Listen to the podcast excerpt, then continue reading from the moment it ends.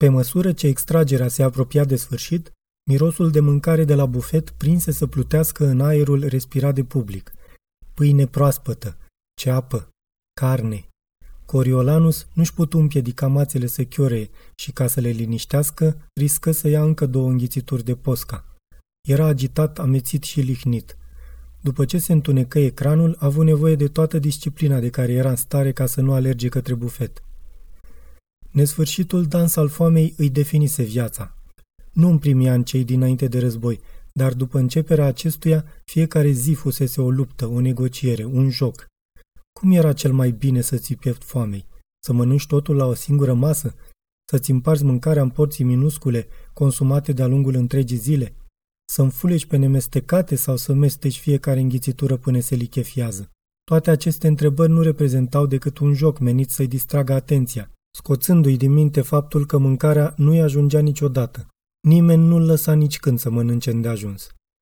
În timpul războiului, districtele producătoare de hrană fusese mâinile rebelilor.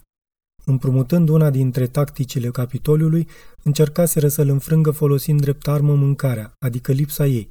Acum roata se întorsese iarăși, Capitoliul controla rezervele de hrană și făcuse un pas înainte, răsucind cuțitul în inima districtelor cu jocurile foamei. În mijlocul violenței jocurilor se afla o agonie mută, cunoscută de întreaga populație a Panemului, disperarea cu care îți doreai suficientă mâncare ca să apuci următorul răsărit de soare. Disperarea aia îi transformase pe cetățenii onești ai Capitolului în monștri. Oameni doborâți de foame și căzuți pe străzi deveniseră o parte a unui oribil lanț trofic. Într-o noapte de iarnă, Coriolanus și Tigris se furișaseră afară din apartament ca să ia niște lăzi de lemn pe care le observaseră mai devreme pe o alee.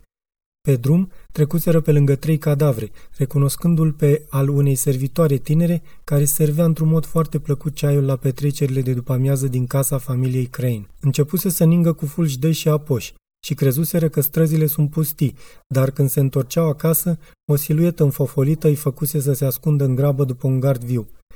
De acolo îl văzuseră pe vecinul lor, Nero Price, un titan al industriei căilor ferate, cum taie un picior al servitoarei, mânuind cu mișcări de dute vină un cuțit înfiorător, până la desprinderea membrului.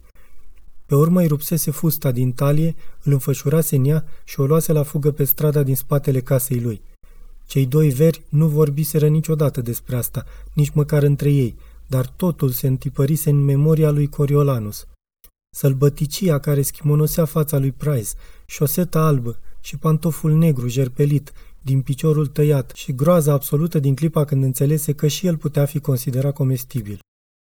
A fost un fragment din cartea Balada șerpilor și a păsărilor cântătoare, de Susan Collins, la editura Nemira, lectura George Harry Popescu.